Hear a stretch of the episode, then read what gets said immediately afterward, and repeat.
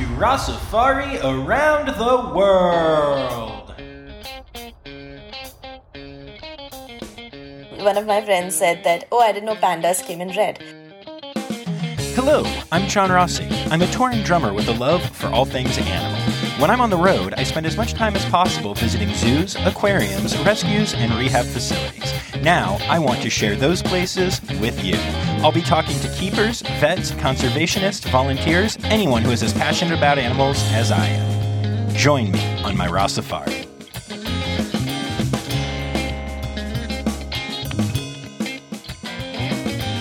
Hello, greetings, namaste. Welcome back to the only podcast with a host that has a segment dedicated to interrupting himself, the Rossafari Podcast. Y'all, I've been working on making this episode happen for months now. Since Red Pandas first became a passion of mine, I have been a fan of today's guest. Gunjan Menon is a conservation filmmaker whose short film, The Firefox Guardian, is a beautiful story of hope and overcoming obstacles. Gunjan traveled to Nepal to film Menuka, the first ever female forest guardian with Red Panda Network. In just around 15 minutes, Gunjan manages to tell the incredible story of Menuka overcoming societal norms to gain her position, their multiple week quest to attempt to see a juvenile red panda in the wild, and the plight and hopes of the species at large. It is a powerful bit of filmmaking. Gunjan has also done many other conservation projects, including filming for Discovery, Nat Geo, and the BBC. Her resume is incredible, and her work and passion have made me a fan for years. Which is what made it so amazing when I started talking to her and discovered that Gunjan is also just a really cool and fun human. We laughed a lot while recording this episode. In fact, her Rossafari poop story might be the most shocked I've been at one yet. Also, due to the crazy time difference between Pennsylvania and India, and the fact that Gunjan and I both keep non traditional schedules, we realized the best way to make this happen was for me to stay up really late, her to wake up a little early, and just sacrifice some sleep for content. So, we did. And since this isn't a video podcast, we were both just hanging out in our comfies having a good time. That's right, y'all. I got to have a virtual pajama party with a person I've admired for years. There have been many times since starting this podcast that I just have to step back and laugh and marvel at what my life has become. And this was definitely one of those moments. And y'all, if you are listening to this on the day it came out, February 11th, I get to have another one of those moments tonight, and I want to share it with all of you. At 7 p.m. Eastern, and again at 10 p.m. Eastern, I am going to be hosting a live screening of the Firefox Guardian on my Facebook page. Yep, that's right. I get to bring this amazing movie to you. It's totally free, and uh, there's going to be a little talking before and afterwards by yours truly. So uh, make sure you tune in because it is going to be amazing. And if you're hearing this after the fact, hey, let me know. If there are enough of you, I may be able to set up even another screening. So yeah, keep me posted. This episode stretches beyond just talking about red pandas, as we get into what life is like when filming in the wild, ecofeminism, and some of the other incredible conservation stories Gunjan has shared with the world, including tales of sea turtles and king cobras. Oh, and don't worry if you haven't seen the Firefox Guardian or any of Gunjan's work at all yet. This episode totally works as a standalone experience. One thing to note about this episode. Originally, Gunjan was recording her audio separately from the Zoom feed, but her voice recorder stopped working about halfway through the episode. We didn't lose any content, but the second half of the interview is using her Zoom audio, which is inferior, but it, it still sounds good. No worries. Oh, also, she says one naughty word. You've been warned, but I think you'll be okay. So, grab your comfiest PJs, grab a pillow and a blanket, cuddle up with a stuffed red panda, and join my interview and pajama party with Gunjan Menon, conservation filmmaker and director of the Firefox Guardian.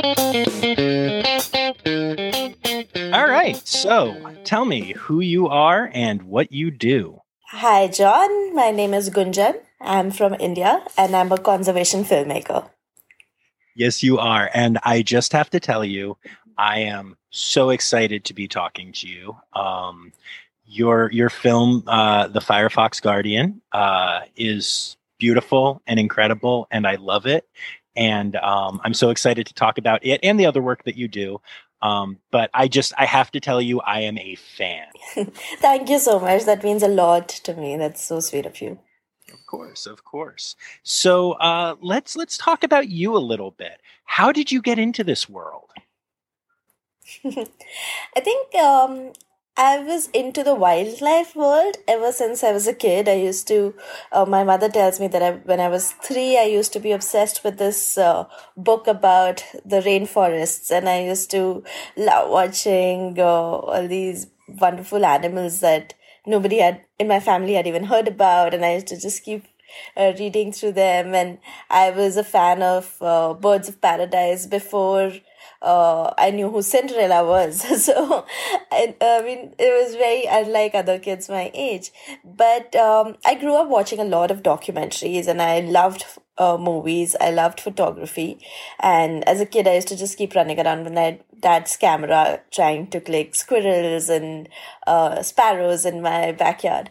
So, I think uh, as I grew up, I wanted to combine these two passions of mine and sort of uh, become a wildlife filmmaker. But what pushed me to become a conservation filmmaker was the fact that I realized uh, when I was a teenager that I grew up in a bubble. All these wildlife films that I was seeing were showing our natural world as perfectly fine, these beautiful wild spaces, and there's nothing wrong with them. And suddenly, when I started reading about all these um, cuddly polar bears that were not so okay, right? The polar ice caps were melting, and everything was wrong with the world. And I was like, shit, nobody told me about this. So that's when I realized, okay, the kind of stories that I want to tell should be more uh, truthful. Should I mean, not necessarily doom and gloom, but show like stories of hope or stories about people working really hard at the grassroots to protect these species. But at the center of it, truthful conservation stories about species that people can fall in love with. And I think that reflects in the kind of work I do now. It, it really does. And that's that's awesome. I always say it's the tough part of conservation is that it has to start off bad or else you have nothing to conserve. So every story is going to start off with a, a sad tale. Um, but, but, finding the beauty and the joy in it is is so essential to making people not feel hopeless, and and that's something I feel that you do incredibly well. Yeah, thank you. It's really because people think of conservation as these sad uh, dreary stories that nobody wants to watch. But I think uh, I want to put a spin on them so that even people outside our circle can watch. And that's what happened with the Firefox Guardian. I w- was preaching beyond the choir. A lot of different new audiences were able to watch it because of the genre I've made. It's not like a traditional documentary. And uh, that's what I've tried with other films as well. And it's worked really well for me so far. That's awesome. So, what inspired you to do to follow this story? Like, how did you get started with the Firefox Guardian? Right. So I was supposed to make a film for my degree project in Bristol. I was uh, pursuing my master's of wildlife filmmaking in Bristol, and we were supposed to make a short um, 10 to 15 minute film about anything that we wanted to make. And I was uh, really obsessed with red pandas at the time and i'd been reading a lot about uh, their conservation status which had just changed to endangered from vulnerable at the time and i was like okay this is uh, really bad. My favorite animals and nobody even uh, knows about them. When i told people i wanted to make a film about red pandas um, one of my friends said that oh i didn't know pandas came in red. So people so uh, that's the kind of awareness uh, it, uh, that I found. Um, the lack of awareness that I observed at the time uh, made me realize that okay, first I need people to know about red pandas, and for that I need a strong enough story. And uh, with the limited budget and time I have as a student, I won't be able to make like a proper behavior film. I need a strong story to tell this really important story about red panda. So then i started doing my research and uh, through my research i came across this blog article on red panda network's website which was titled uh, the changing role of women in red panda conservation. So there there was this one photograph with um, this first female forest guardian surrounded by like a dozen men and that caught my eye instantly and um, i read the article and somebody had quoted menuka saying that uh, I just uh, I'll do anything for red pandas, and I'm like, oh my god, this is the woman I want to tell my story through. So then I started getting in touch with Red Panda Network. I wrote to them and like please let me come down to nepal. I want to tell the story. I want to focus on your forest guardians. It's such a wonderful story and it will be uh, really amazing for us. And they were more than happy to support me. They organized everything and uh, we just landed there. the funny thing was that uh, I'd never spoken to Menuka before actually going there uh, because we don't speak the same language. She's never been on camera before, so she she didn't even know what to do, and it was such a beautiful experience. But uh, I'm so glad I chanced upon that article because that truly shaped the entire story. That's Oh, that's so incredible. Um, how how did you get over the language barrier? Yeah, I think uh, that was the hardest uh, hitch at the first because um, she speaks only Nepali and I the only two languages I know are Hindi and English. So we were just not able to communicate. So Red Panda Network um, had given us a translator, but then what was happening was that uh, things were getting lost in translation and I was getting very uh, standard responses from her because she didn't know what we were trying to do, right? She didn't understand why I was interested in how she feels. It was more about she's like, yeah, we're doing this work. We're, we're very happy. Those are the kind of responses usually uh, reporters ask, right? Like, are you happy doing what you're doing? So she had those standard set of answers on the first day, and I said, okay, this is not working out. And then we put the camera aside and we just went on treks. We bonded over our love for red pandas. We just spent time with her for the first three days. We didn't do anything. We didn't shoot anything with her. Then on the fifth day, I shot into like the uh, main interview with her, and by then we had just bonded over our love for red pandas. We were just so happy, and she could share really uncomfortable personal stories of her life. And I think that's really important when you're trying to tell uh, a story from the grassroots like someone's personal life you spend you give them enough time to get comfortable to you and the camera. And uh, that uh, bond just i think we just loved red panda so we, we used to talk in sign languages and somehow she just understood everything uh, i was saying and somehow i got a gist of what she was saying. We had translators with like the exact verbatim uh, uh conversation, but uh, it just didn't feel like we were speaking different languages. That's what Red Panda Love does to you, I guess. That is so beautiful. I'm I'm blown away by that. Um, how long did you shoot for? if you could just take three days to just get to know her, how long was your shoot?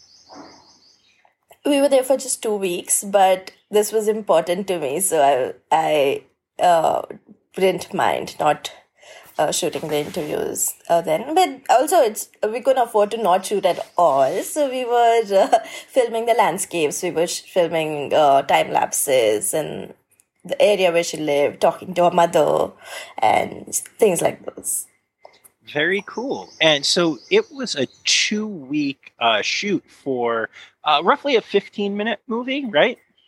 Mm-hmm. Yeah that's uh that's a whole lot of time for for 15 minutes what was the editing no it's process? not enough at all really? in fact really? no that's wow. very less and the only reason we were there just for that little was because i was a broke student and i couldn't afford anything else apart from any more days and that's very less if you're trying to find a red panda people locals there some of the locals there had not seen a red panda in their lives of like 20 years of staying there. So this uh, attempt of mine to go and like just hop in there and try and see a red panda immediately was very ambitious.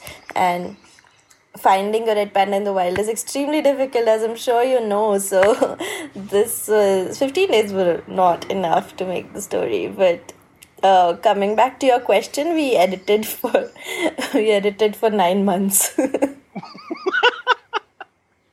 that's incredible to me that's just amazing um is all uh, wildlife and conservation filmmaking like that where it just takes so long because you have to get just the right shot and just get that animal in the right moment or whatever?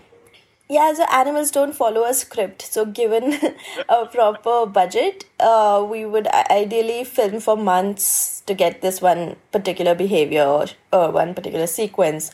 So, uh, of course, we don't always have those kind of liberties. So, sometimes we have to get our uh, stuff in a week, but then that shows in the quality. Like you won't get really intimate sequences. So an ideal duration would be at least a month to get some particular behavior that you're chasing. But of course, if you're looking for animals like red pandas and snow leopards, I know people who've shot for years and then gotten the sequences to tell a story.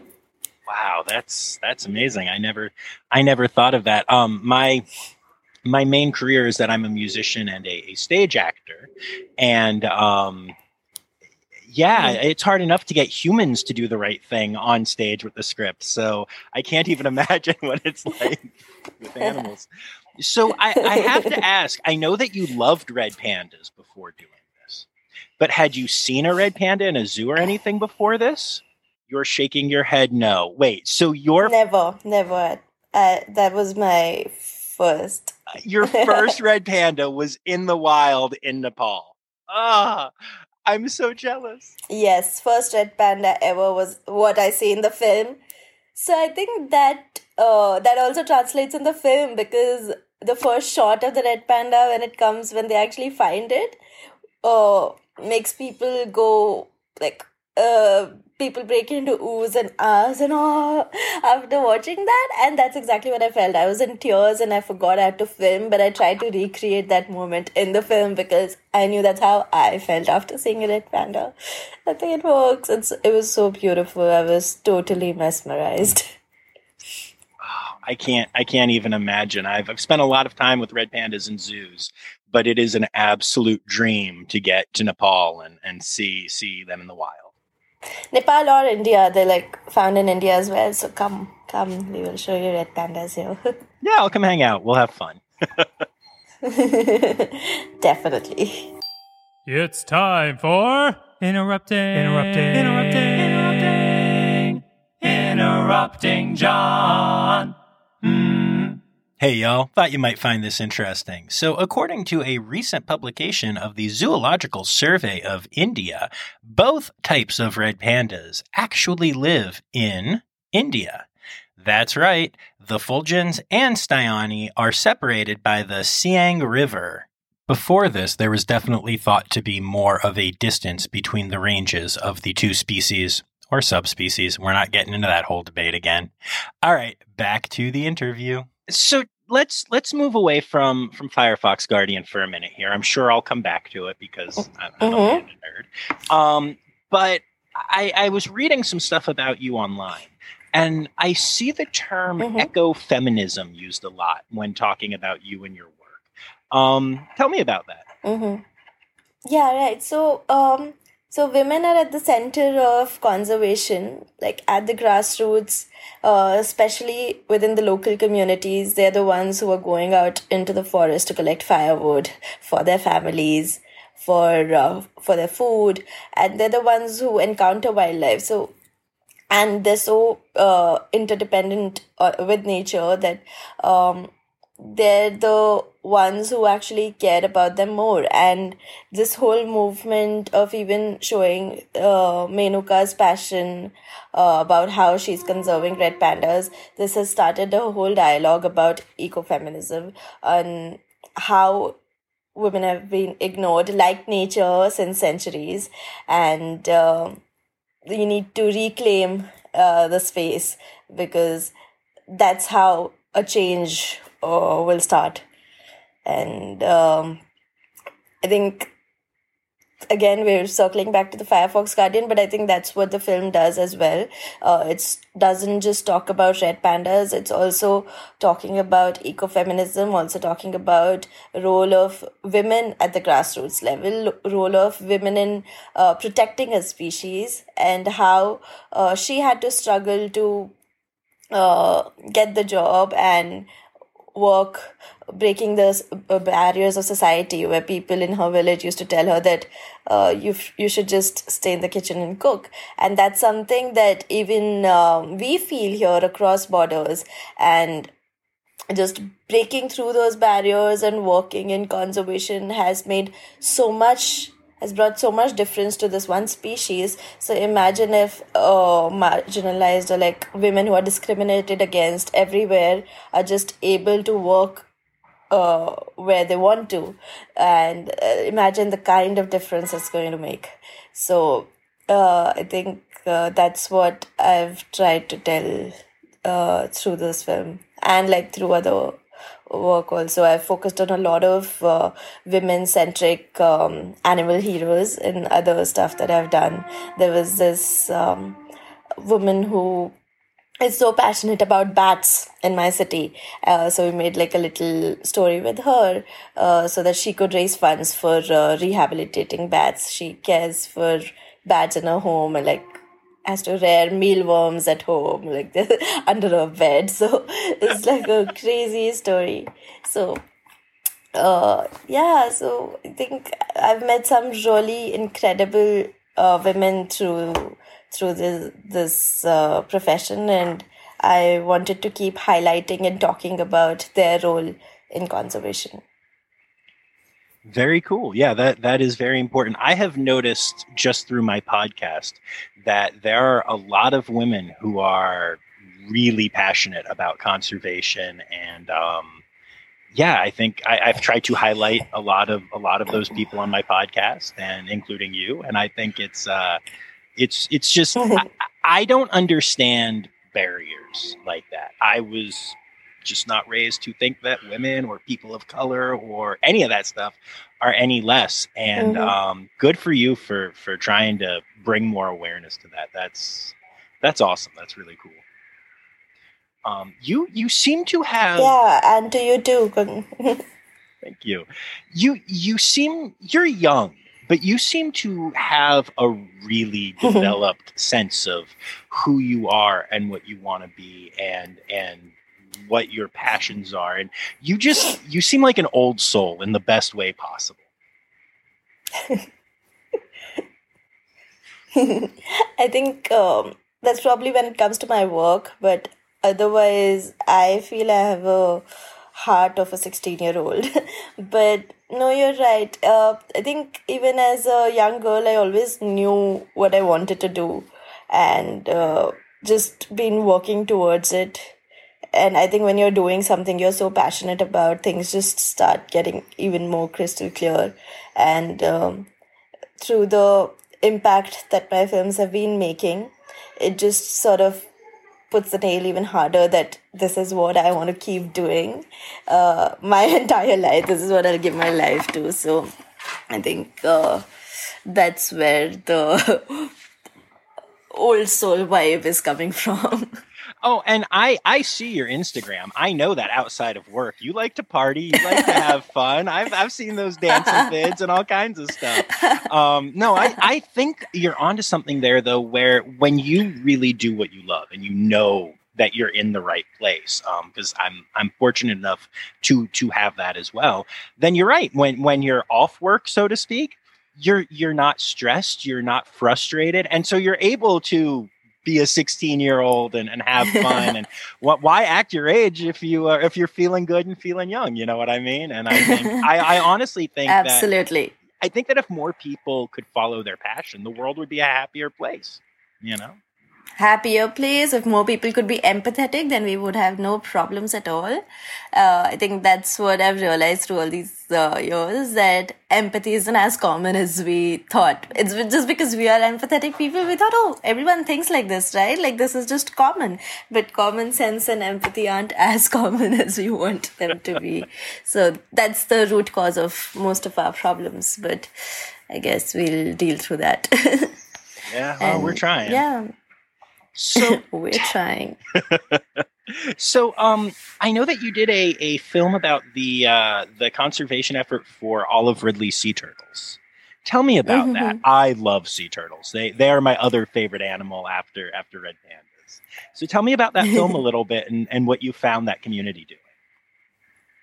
So interestingly, that wasn't a film. It was a new format that we were trying. It was actually um story for Instagram. So actually like the Instagram stories, but it was a film format story told through those Instagram stories. That was for BBC Earth.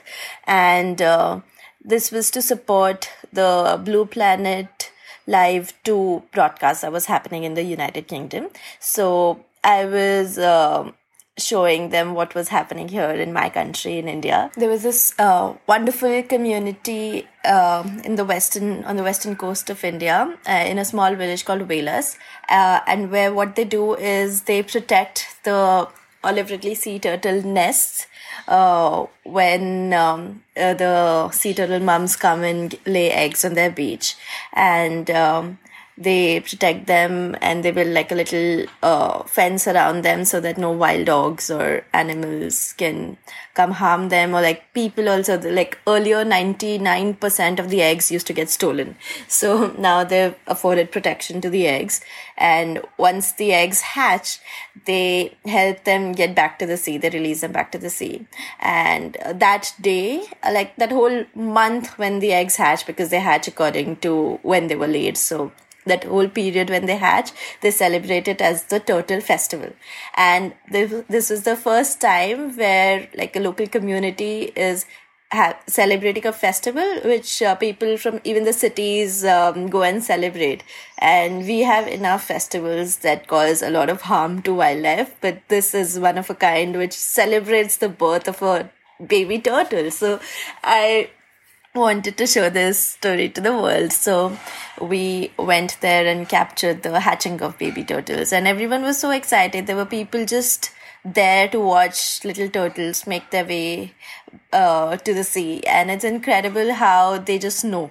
The hatchlings, right after hatching, know that they have to make their way to the sea. There's and uh, the female turtles would return back after 16 years to the same beach or like uh, the same coast uh, somewhere to lay their eggs. So it's just nature is incredible, and um, that I met some wonderful people there who, uh, when they're patrolling for collecting the uh, eggs, they have to walk on the beaches for like uh, 3 a.m., 4 a.m., just uh, looking uh, for eggs, looking for mothers hatch uh, laying eggs.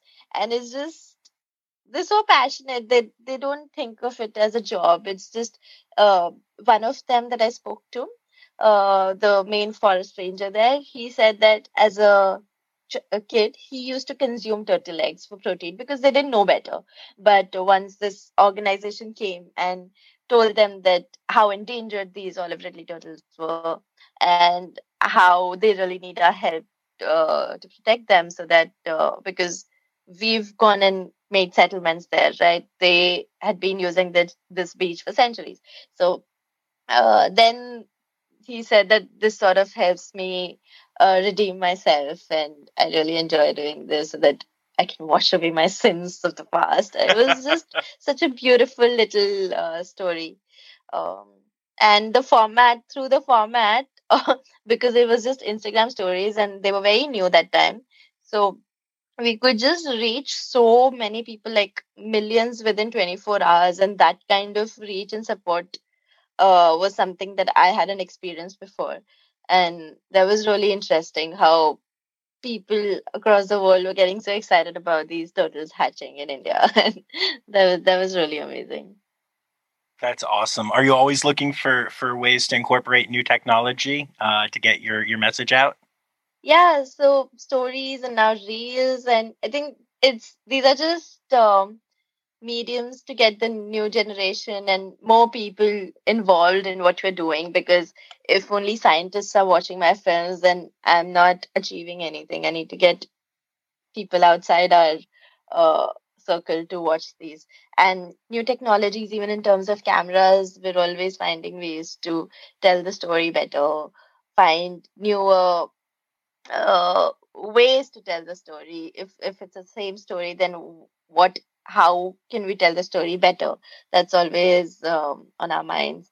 Uh, recently i saw this beautiful uh, vr documentary which was on snow leopards and this is made by riverbank studios and um, this uh, habitat xr um, company and they had these installed these uh, 360 degree vr cameras um, in the himalayas. And these they're telling stories of how these snow leopards use the land and there were these beautiful cubs who were so close. Like if you look at that in a vr headset you'll feel like you're right there.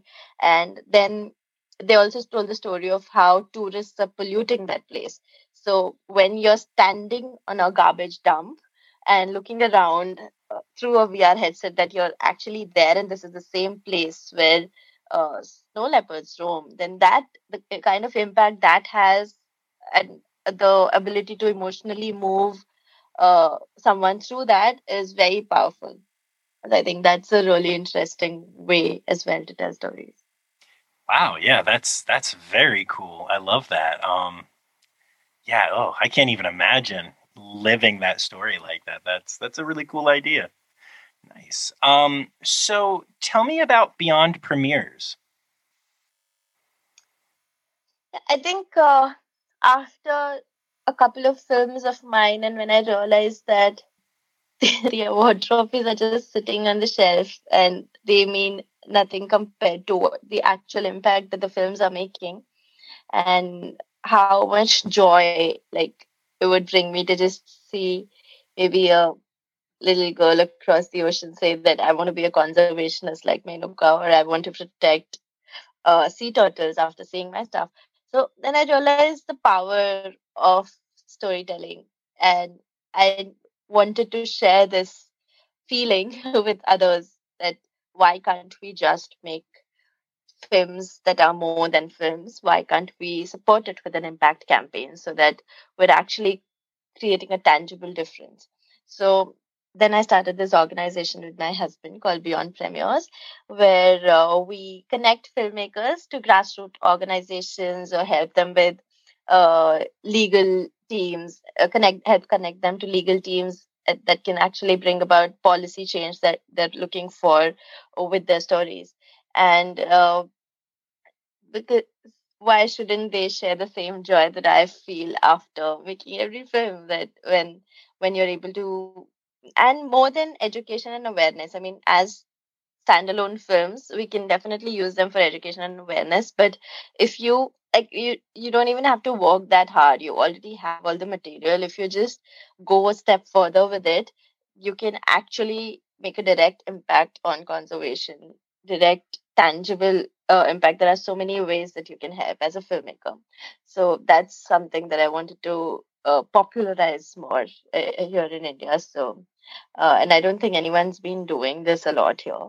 It's not uh, as people don't even know what impact campaigns are. So we're probably gonna uh, start this new generation of filmmakers who are thinking about the impact their films will make even before starting production. So that way they're thinking in that direction, and it's uh, going to help uh, a lot with conservation directly.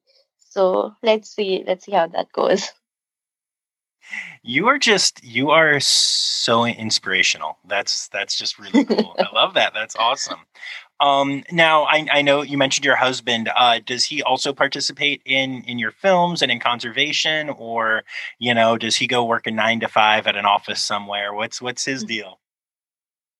No, he he's um um filmmaker as well. But he does more commercial stuff. But every time uh, I'm I want to tell a conservation story and I don't get the budgets for it, then I have a free uh, cinematographer that I can pull pull with me. I'm not going to pay, but uh, but uh, no, we've uh, recently shot a series together. I did uh, pull him into wildlife. Uh, nepotism there, but uh, but uh, yeah, we filmed this uh, wonderful series in this lesser known um, wildlife national park in India and wildlife sanctuary. There's this wildlife sanctuary called Kumbhalgarh which a lot of people don't know about, and it has some incredible wildlife if you are just patient enough. So we're telling some.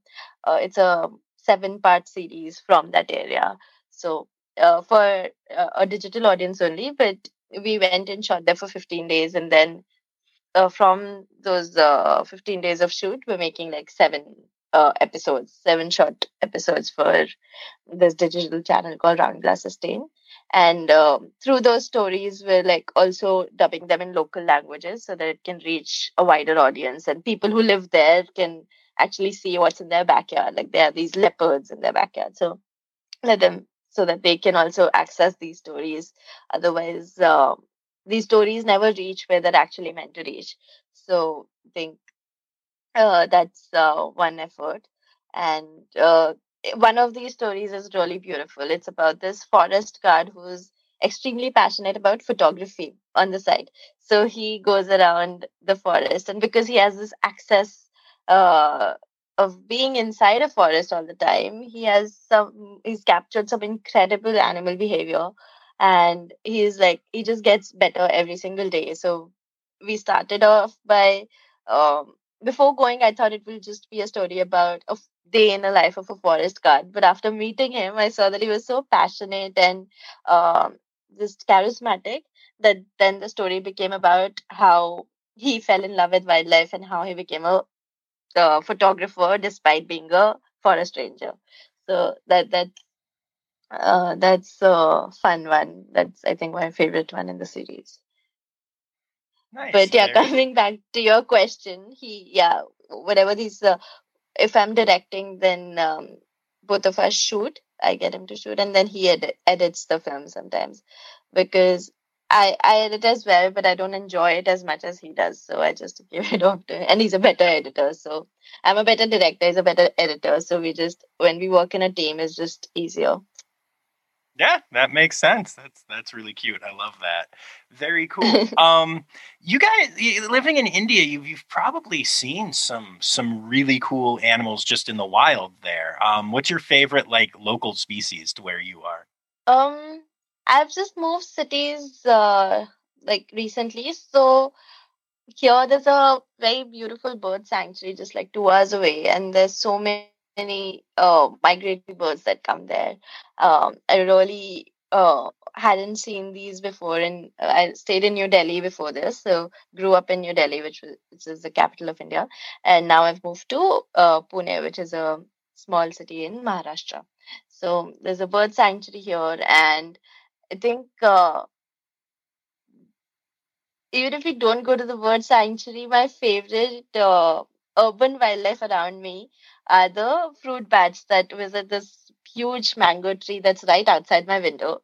And every night we'll hear like a big thump, and we'll know, okay, the bat has landed. Now the bat's gonna go look around for mangoes. And uh, I just love observing them here. Um, I've taken care of bats myself, so I'm very uh, I have a soft corner for bats. I'm a, uh, a bat rehabilitator when I'm not in the jungle.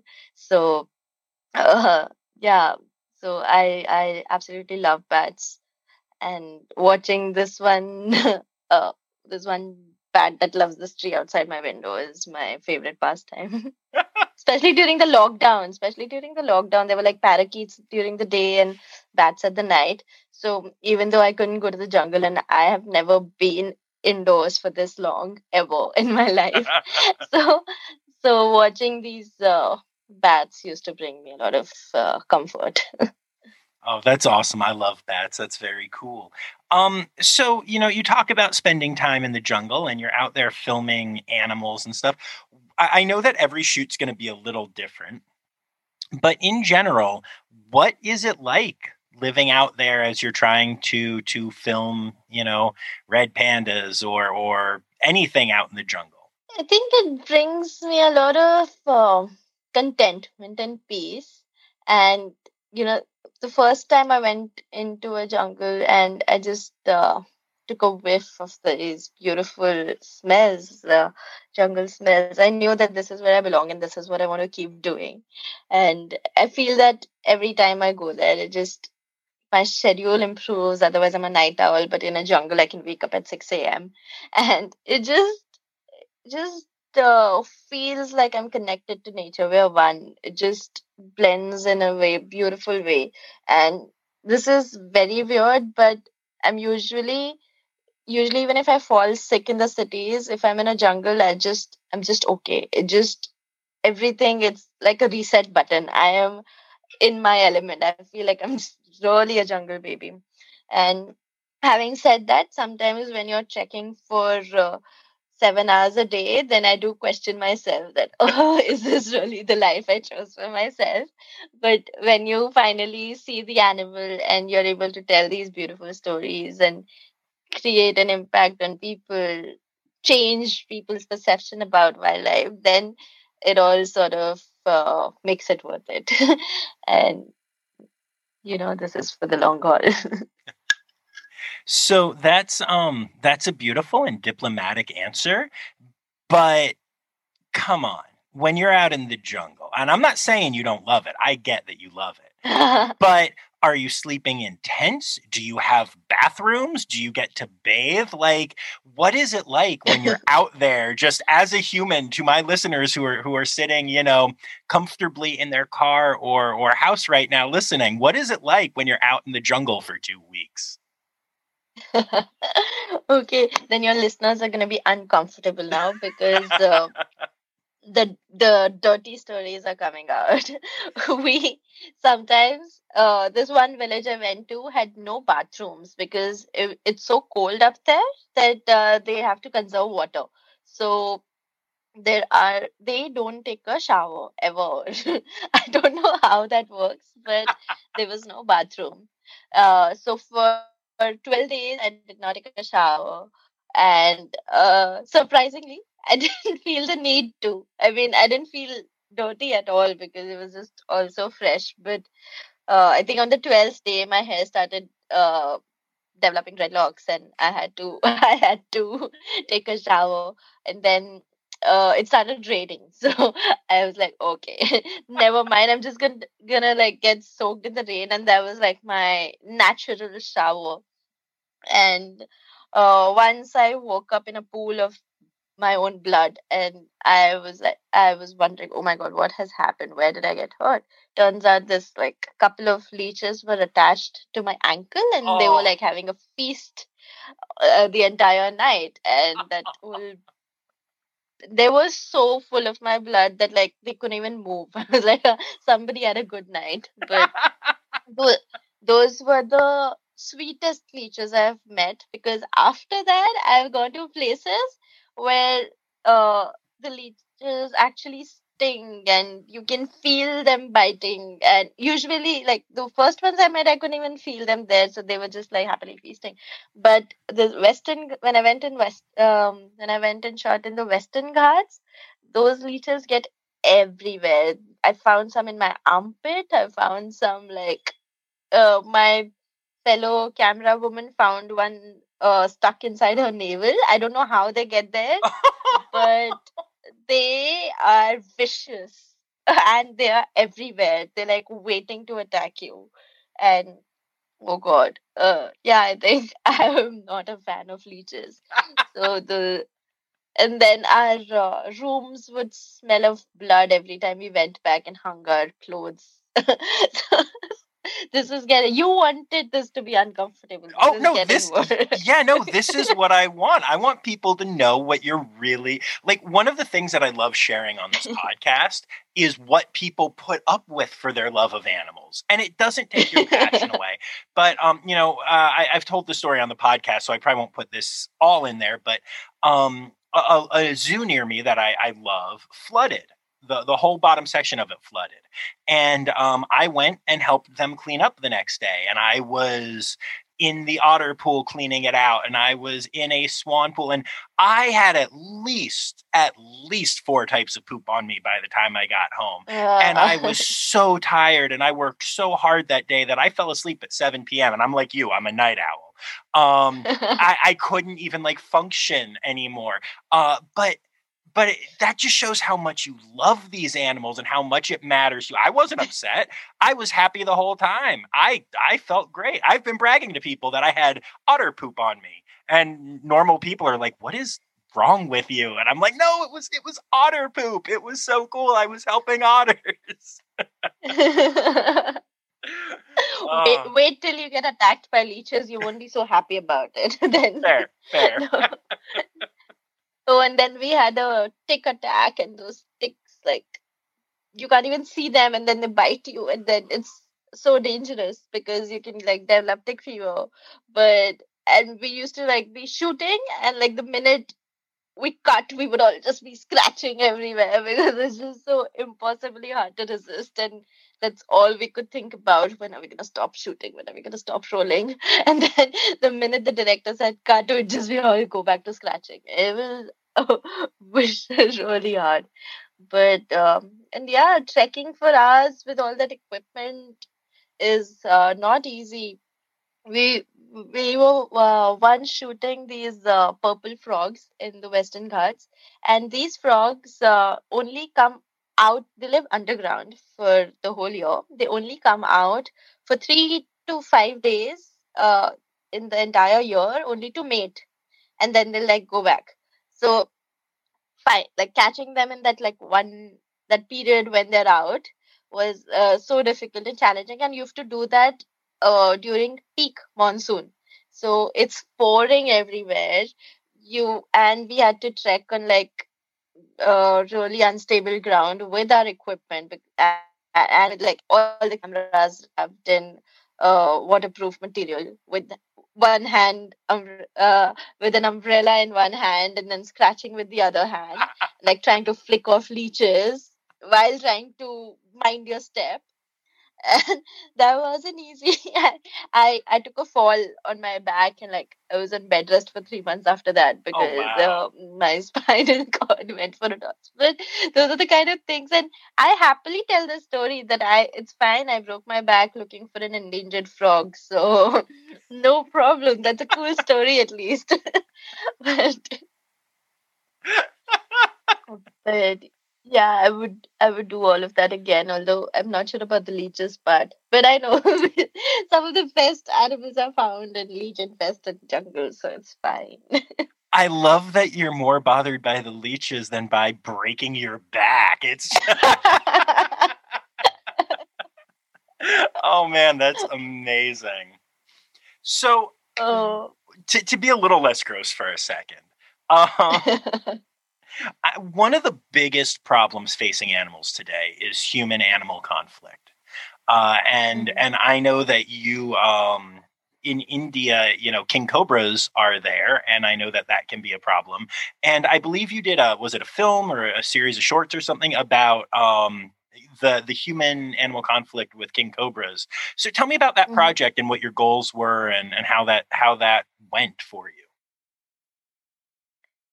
Right, yeah, that was a very beautiful project. So, uh, what we did was uh, this was for a uh, we were shooting a television series for Animal Planet and Discover Discovery, sorry, and um, one of the episodes was in king cobras.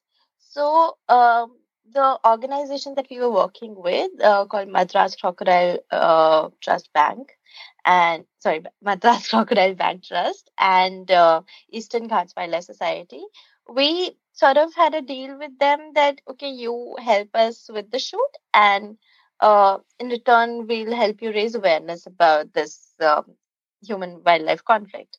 And what we did was through the footage of the main series, because a television series has to be made a certain way uh, and the formats are different.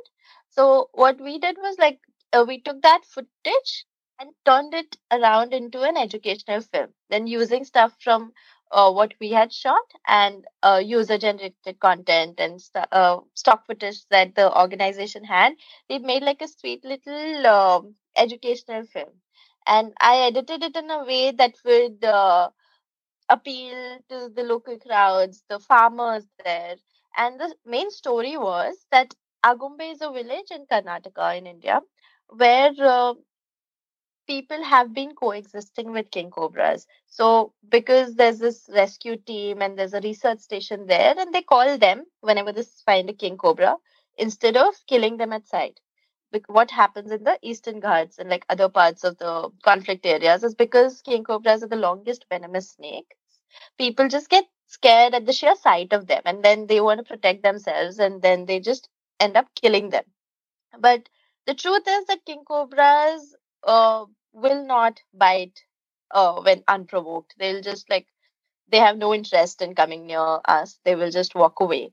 So or like slither away. Sorry. so uh, uh, so this we showed the story of Agumbe to people in other areas of conflict and showed them that it is possible to coexist with king cobras and these are just people like you these are farmers who are just calling for help instead of killing them. And uh, we showed beautiful uh, animal behavior there that king cobras uh, make nests unlike other snakes. They take care of the babies and uh, uh, like they're so fascinating. They like they, they do this little uh, combat dance which is very fascinating. And people in agumbe actually stand right in close proximity and watch the, the whenever this dance spectacle is happening. And just seeing images like those where people are okay standing next to king cobras and the king cobras are not you know attacking them because the people are not troubling them uh, something like that can have a huge impact on the way people behave in uh, the areas with conflict. So i think uh, uh and then we dubbed this film in like local languages and showed it there and uh, this film online right now has almost a million views because people are just so fascinated. They're like we've never seen king cobras in this light. We've always thought they're like the media and uh, bollywood films always portray these snakes as like revengeful uh, uh, they want vengeance and they're like always out there to strike. But they haven't seen this softer side of king cobras before. So i think uh, this was a lovely uh, little project, and um, we got a got an email a few months ago from uh, Rom Whitaker, who heads Madras Crocodile Bank Trust, and he said that in Eastern Ghats, when um, Murthy showed the film to the farmers there, they've started getting rescue calls now, which was amazing, like a direct result of uh, all the work that they've been doing, and this is such a huge win for both the organizations. So, and maybe we had a small role to play in that, but amazing how uh, just films are so powerful to create like a behavioral change. Stunning. Just, just what a kudos. That's just such a cool story. I just, I love that. I just, I love it. I have nothing else to say. I love it. Great work. Amazing. um, so what's next for you? Um, uh, yeah, that's that's an interesting one because I'm uh, trying to make my first feature film now, uh, like feature length documentary. Uh, and it, this time it's even harder than red pandas because uh, this time I'm after a species that's gone extinct in the wild. And but we have like reports and we're working with a scientist who's seen them in the wild.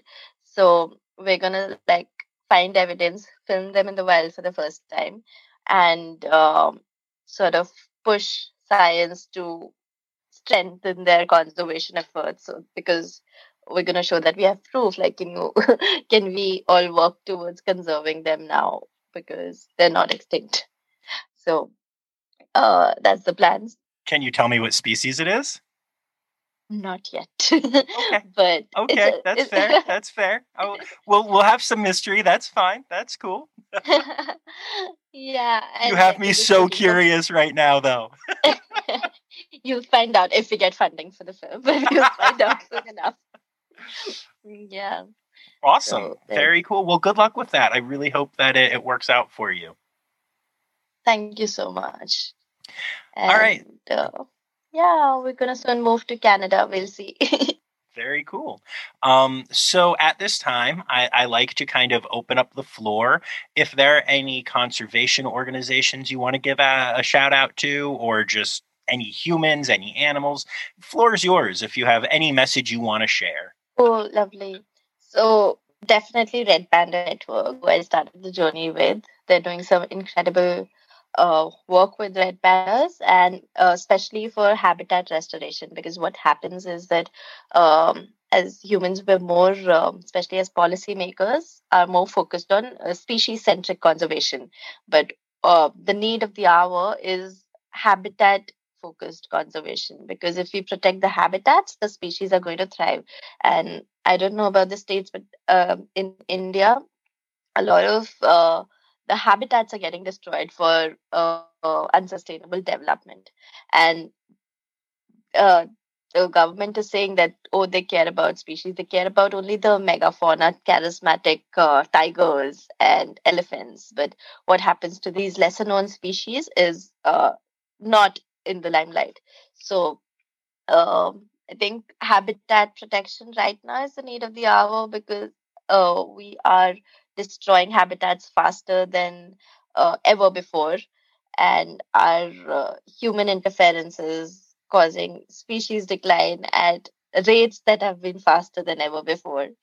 So mm, I think if collectively all the policymakers could understand this little secret that just protect the habitats, let the forests be alone, and we will manage to protect the species. We don't need to go and save species as such. They will thrive on their own, just like let their wild spaces be wild spaces.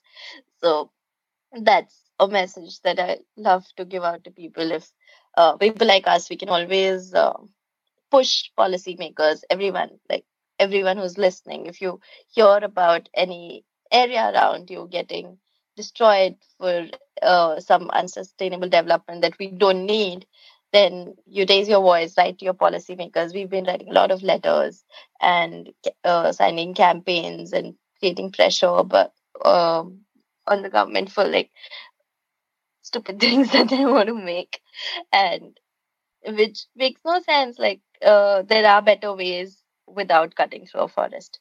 Like you don't need to cut hectares and hectares of land to uh, create something. But yeah. Um, and uh, apart from that individuals uh, there's so many uh, individuals working at the grassroots. Um, i would say like let's take a step back from the big organizations and also look at these uh, people working at the grassroots these local communities and their role in protecting species. And i'm sure there are like so many indigenous communities around you who have like a unique connection with nature and i think if we can all identify such people and uh, communities and support them directly then um, that will have a huge uh, that'll make a huge difference as well Very cool. Great message. I love that. And then uh, the final thing is the Rossafari poop story. So go ahead. okay. So um i know most of you would have seen red panda poop but has anyone tasted red panda poop? I can say i have. I was very curious. It smells delicious. Uh, not something i would recommend but i mean you can't uh, no no you can you can definitely take a sniff but I guess you shouldn't eat it. But I mean, it just smells really delicious. and uh, next, I don't think you can say that about a lot of uh, poops. No, if if you get a chance, and you have so when we were trekking through the forest, that's the first sign of uh, seeing that a red panda is around. Either you look for nibbles on the bamboo shoots, or you uh, look for bamboo leaves, or you look for uh, red panda poop. If poop is, then you have to like touch it and see if it's fresh enough, then they're around. Because like tigers, they don't leave um, scratch marks or scat on the ground. You have to like look for scat on trees. So yeah, we we we touched and smelled a lot of poop and it was amazing. I'm not gonna lie. Sounds disgusting, but it's not. but yeah, we were. I think that's one of the things that Menuka and I bonded over also because she's like, this woman is mad. she's like, why is she? Why is she smelling poop? What is wrong with you guys? That's the hardest I have laughed like... during a, a, a Rossafari poop story. That's that's amazing. Uh, for those of you that are, are listening oh. to this, oh. I just I wish that you could see Gunjan's face as she was telling this story because she lit up. She is so excited about red panda poop. She is so happy. It is so obvious. It's amazing. well, That's hilarious. Well, thank you so much for doing this. I am I'm so excited, and um, we need to figure out the details to uh, to do a, a screening of uh, a Firefox Guardian for for people. So let's let's work that out now that we've, sure, we've sure. gotten this in. I want to make that happen real soon. Okay. Mm-hmm. Definitely, definitely, and thank you so much for having me. This is probably the most fun I've had in a podcast. It's so much fun. And thank you for yeah, your lovely questions and and doing this at 2 a.m. for like people who don't know this it's like 3 a.m. now where yep. John is. So well, thank you. That's like worth it. lovely Very dedication towards pandas.